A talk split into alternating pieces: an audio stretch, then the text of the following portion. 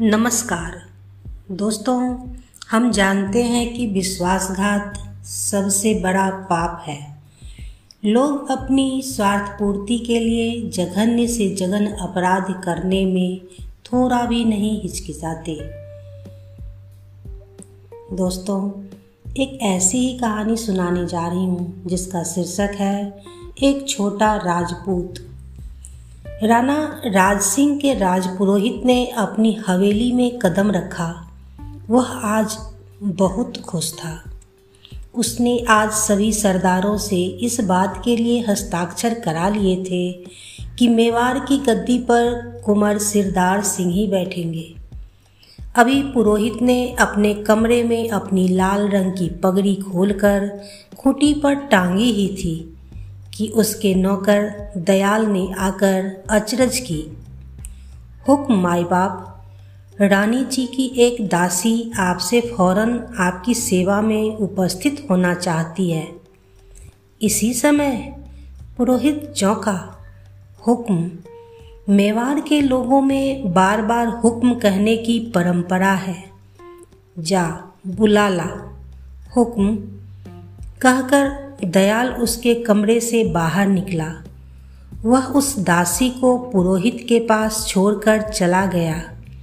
दासी ने इधर उधर देखा। पुरोहित बोले, घबराने की कोई बात नहीं, यहाँ कोई नहीं है। हुक्म, रानी जी ने यह कागज़ भेजा है। उन्होंने अर्ज़ की है कि इसके बारे में किसी को कुछ खबर न हो। उन्होंने यह भी कहलाया है कि दीवारों के भी कान होते हैं। पुरोहित के मन में आशंका के बादल मडरा गए। उसने वह कागज़ ले लिया। दासी को जाने का इशारा करके उसने उसे पढ़ा। उसके शरीर से पसीना छूटने लगा। दाढ़ी मूछों में उसकी आँखें भय से फैल गई।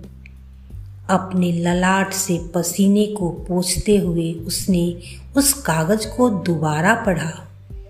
उसमें लिखा था कि मेवाड़ के असली हकदार सुल्तान सिंह जी को तो राणा जी के हाथों मरवा दिया है। हमारा षडयंत्र सफल रहा, लेकिन राणा जी को अगर इसकी सच्चाई की खबर लग गई तो वे हमें ज़िंदा नहीं छोड़ेंगे। इसलिए आने वाली दिवाली की रात को राणा जी के भोजन में जहर मिलवाकर सारे कांटे साफ़ कर दिए जाएँ। पुरोहित ने जल्दी से उस कागज़ को अपनी कटार की पर्दी में छुपा कर रख दिया। अभी दिवाली में कुछ दिन बाकी थे, इसलिए इस कागज़ को छुपाना ज़रूरी था। उसने इस कटार को अपनी खास आलमारी में बंद कर दिया। वह स्वयं कुंवर सुल्तान सिंह की हत्या में शरीक था। फिर भी उसे लगा कि यह सिंहासन पर बैठने का लालच आदमी को कितना नीच और राक्षस बना देता है। और वह चुपचाप अपनी जाजम पर बीमार सा पड़ा रहा। और देर तक अपनी नमक हरामी के बारे में सोचता रहा।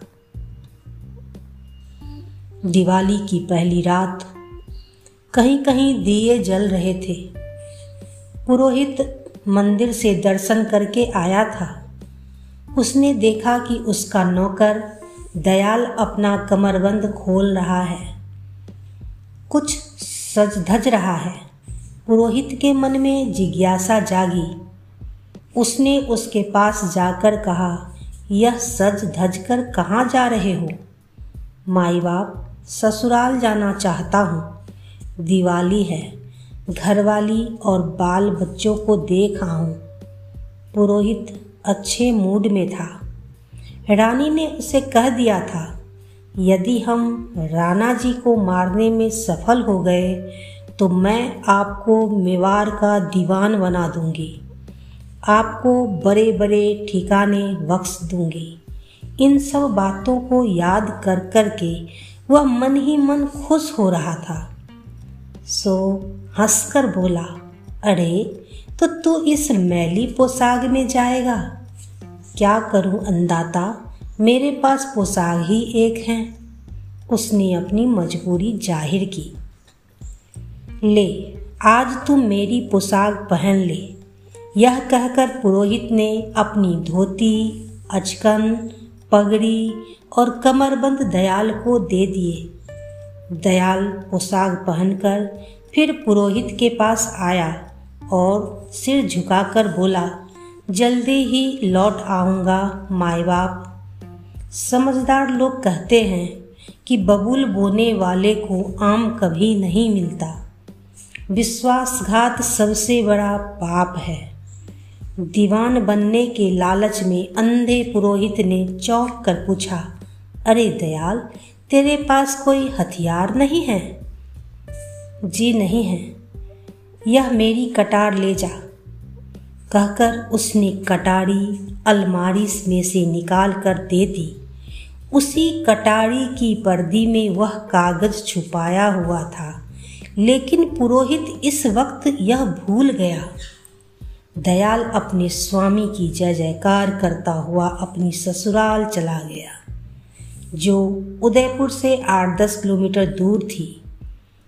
उसकी ससुराल वालों ने दयाल का ठाठ बाट देखा तो आश्चर्य में डूब गए।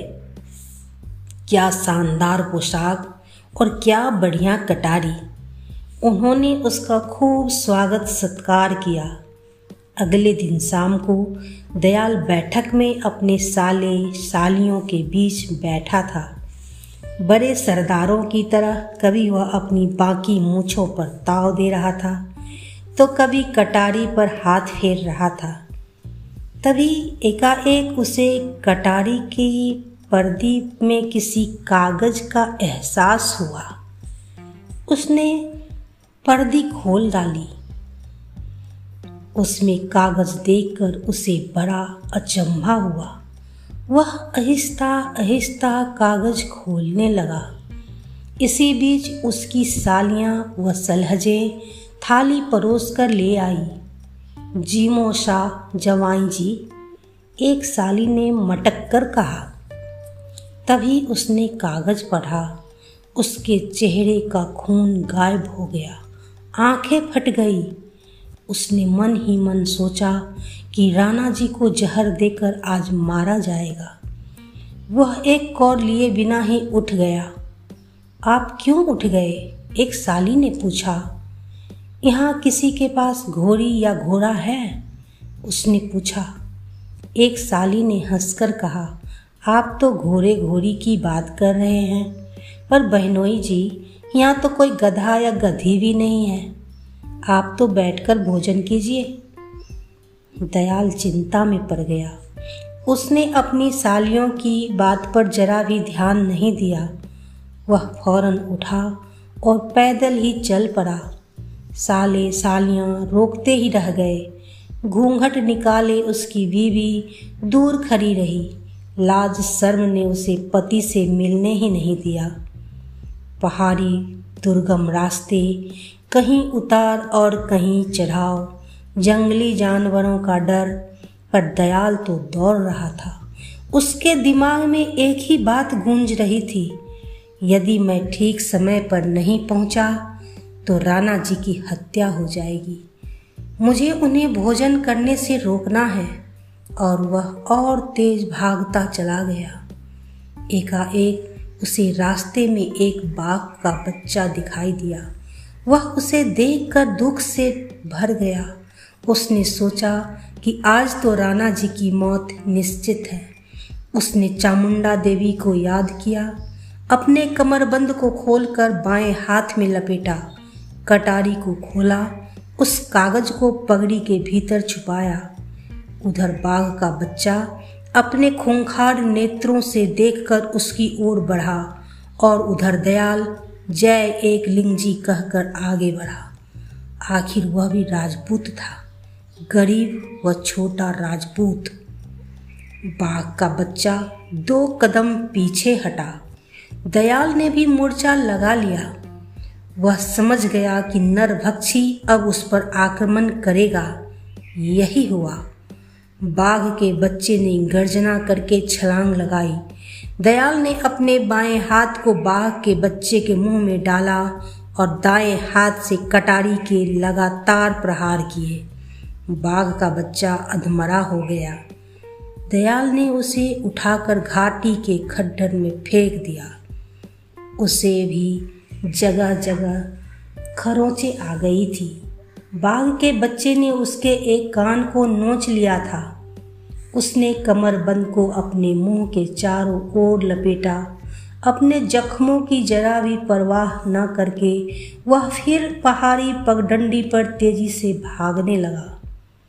दयाल गरीब, गुलाम और सभी दृष्टियों से हीन होते हुए भी एक सच्चा राजपूत था। वह एक स्वामी भक्त इंसान था।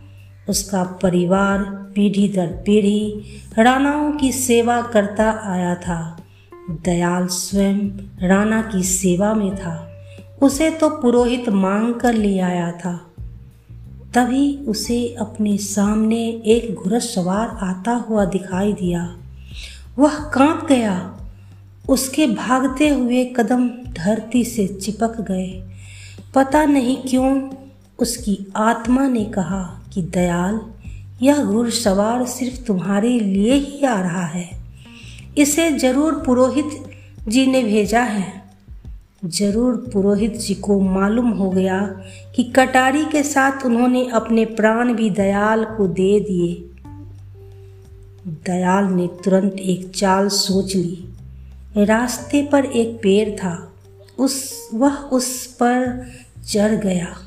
उसकी एक शाखा उस रास्ते पर पसरी हुई थी। वह उस पर बैठ गया। उसने कटारी निकाल ली और घुड़सवार की प्रतीक्षा करने लगा। घुड़सवार जैसे ही पेड़ के नीचे आया, वैसे ही दयाल उस पर टूट पड़ा। उसने पहले ही वार घुड़सवार की गर्दन पर कर दिया। वह एक चीख के साथ गिर पड़ा। वह मरता हुआ बोला मुझे पुरोहित जी ने भेजा था दयाल। वह कागज़ और उसके प्राण पखेरु उड़ गए। साथ ही उसका घोड़ा भी भाग गया। दयाल का शरीर खून से लथपथ हो गया था।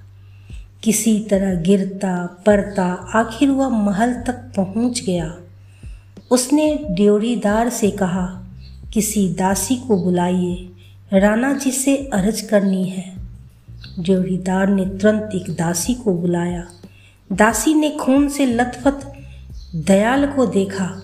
दयाल ने उसे हाथ जोड़कर विनती की बाई जी आप तुरंत वापस जाकर राणा जी से अर्ज़ करें कि वे मुझसे बात किए बिना एक कौर भी भोजन का न लें। उन्हें एक लिंग जी की, आन की सौगंध है। वह दासी भाग कर गई। उसने राणा को थाल में से कौर लेते हुए रोक दिया। उन्हें सारी स्थिति बताई, सौगंधों की याद दिलाई। शायद राणा उसकी बात नहीं मानता, क्योंकि उसे अन्य देवता का अपमान होता। पर एक लिंगजी की सौगंध के सामने वह लाचार हो गया। उसने दयाल को बुलाया। दयाल खून से लथपथ था। उसकी पलकों पर भी खून पसर गया था। राणा ने पूछा, कौन हो तुम? अन्नदाता, मैं दयाल हूँ। पुरोहित जी का दास, आपका दिया हुआ दास। लीजिए यह कागज़। उसने अपने मुँह पर लगे कमरबंद को खोला। पगड़ी उठाकर वह कागज़ निकाल कर दिया। कागज़ पढ़ते ही राणा जी की आँखों में घृणा के अंगारे दहक उठे। उसने दयाल की ओर देखा। दयाल राणा के चरणों में हाथ जोड़ता हुआ लुढ़क गया। राणा ने उसे उठाया, पर दयाल तो मर गया था। राणा की आँखें छलछला उठी। आँसू पोछ कर बोले, नहीं दयाल नहीं, उठो उठो, मुझे तो इस उपहार का बदला चुकाने दो। पर वह स्वामी भक्त नौकर दूर, बहुत दूर, तारों के संसार में चला गया था। राणा ने उसके खून का अपने माथे पर टीका लगाया। फिर पुरोहित व रानी को मौत के घाट उतार दिया। धन्यवाद।